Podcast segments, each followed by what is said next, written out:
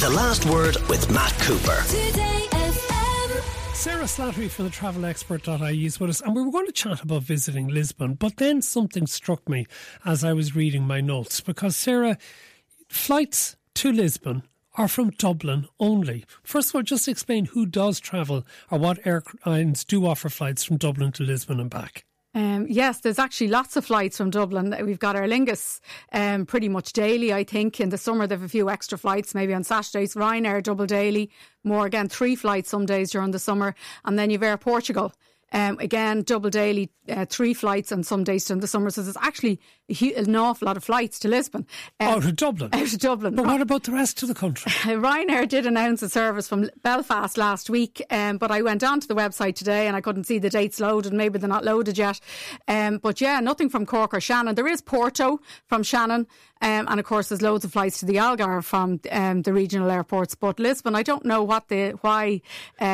Um, but could there be in the future? popular destination. Because th- this is something we've had the discussion a number of times in recent weeks about Dublin Airport being full that essentially that it's met its capacity in relation to passengers who are allowed to go in and out of the airport. It's not an issue anything to do with uh, aviation environmental issues. It's about road access into the airports and Dublin Airport's in breach. And we're hearing that they won't be able to add in lots of additional flights that maybe the airlines want to give. But then doesn't that suggest send them to Cork, send them to Shannon, send them to Knock? And that people, instead of having to drive to Dublin to access flights to Lisbon or to other places, can get them from our regional airports. I mean, look, that's the that's the ideal situation, isn't it? Particularly if you are living near those airports. But I suppose I guess it's it's you know the demand. It's maybe people as well, the inbound people who want to come into Dublin as well. You know, there's always the capital city uh, people want to visit. Um, that's not to say they shouldn't be going to. But to you Shannon can still go to Dublin. You can actually come in via Shannon, or you can come in yeah. via Cork, or come in via Knock. Yeah. And the road network is such that you can easily get to Dublin by road. Yeah, and I mean I know Cork Airport has it, had its busiest ever year last year, um, and there are lots of new routes this year. Um, you know, we've got the first flights to Greece, to Rhodes from Cork.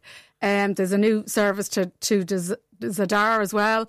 Um, so the all the airports. Um, Knock Airport announced uh, record uh, numbers recently as well. So I know there, there there are a lot of flights and lots of new destinations popping up, but just not enough, I suppose, and not when you consider the issues that we are having at Dublin with regard to the cap. The other thing that I've noticed over the last couple of years since you've been doing the spot for us, whenever you do, particularly when you do your monthly travel specials for us, and you start going about the flight prices out of Dublin or Cork or Shannon, Dublin always seems to be that little bit cheaper. And that made me wonder why would Dublin be cheaper, given on the basis that the airport charges to the airlines are probably more expensive than they would be at Cork or Shannon, and I've listeners saying Kerry as well. Kerry, yeah, we better not forget Kerry. Um, yeah, I, I, suppose again it's it's probably down to supply and demand. There's so many more flights, so that there's a lot more competition on the route. I mean, you see three airlines flying to Lisbon there from Dublin, so you know they have to compete on price. Um, so that's a huge factor. So I know when I'm doing the deals, I'm always conscious. I try and include as much as I can from the regionals as well.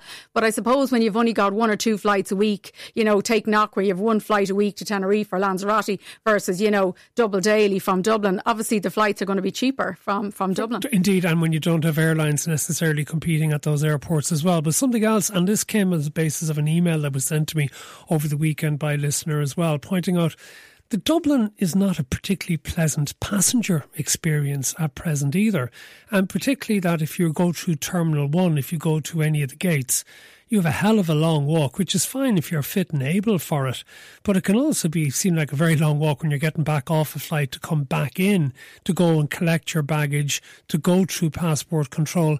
Surely, again, the other airports are a better customer experience because you can simply get through them more quickly. Yeah, I mean, certainly um, it, it's quicker. I mean, I know uh, Knock Airport had a competition on uh, very wise on, on, social media where you could get from the, the, the, car to the bar in under four minutes. They were timing it like. Um, so, you know, it is, there are so many different, obviously it's a lot easier, it's a lot more convenient. Car parking is really cheap as well and a lot more available.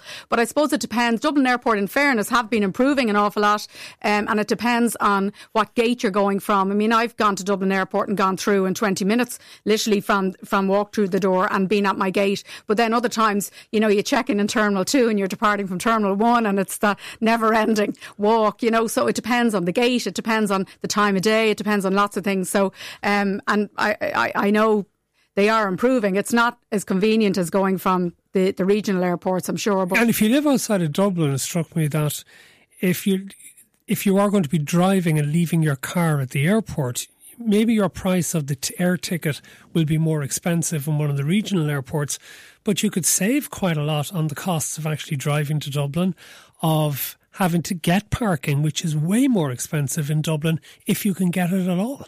I know one of the things I say all the time, whether it's booking yourself online versus a travel agent, the time of flight, is just to compare. We, we forget, we look at the headline price. You know, we might book a flight at 6 a.m. instead of going at 8 a.m. because it's 20 euros cheaper. Then we have to get a taxi. Then we get breakfast in the airport. Then we get, you know, we don't seem, to, people don't see that through. They don't see the additional costs. They just see the, the the initial price and that's and they don't they think afterwards you know how much they have to pay for parking and breakfast and taxis and everything else um, and it's just that's just unfortunately the way it is you know okay listener know. says with a baby we avoid Dublin like the plague knock all the way less travel shorter wait cheaper car parking another one says once I park in Shannon I'm in the departure lounge in 10 minutes and also then by the time you pay for parking in Dublin airport the cost becomes more expensive but another one says there just isn't a demand in Cork or Shannon for flights. Ryanair Lingus has tried routes out of these airports, but withdrawn flights from these airports every time.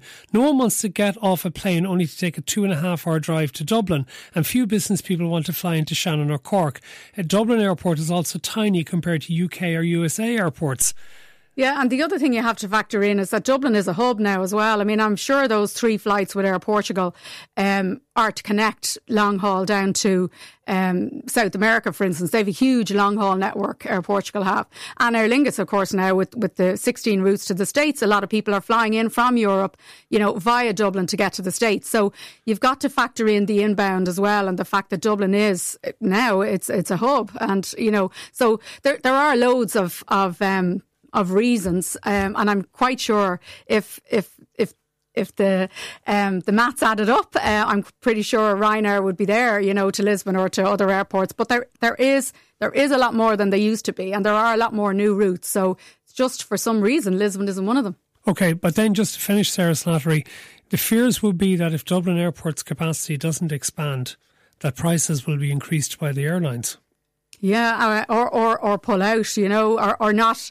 I suppose um, offer more. Like you, have already heard Michael O'Leary say he'll go elsewhere. So yeah, I mean, it is obviously um, fundamental. We you know that needs to be. We need to get that that sorted. All right. Thank you very much, Sarah Slattery from the travelexpert.ie for joining us here on The Last Word of Today FM. The Last Word with Matt Cooper. Weekdays from 4.30. Today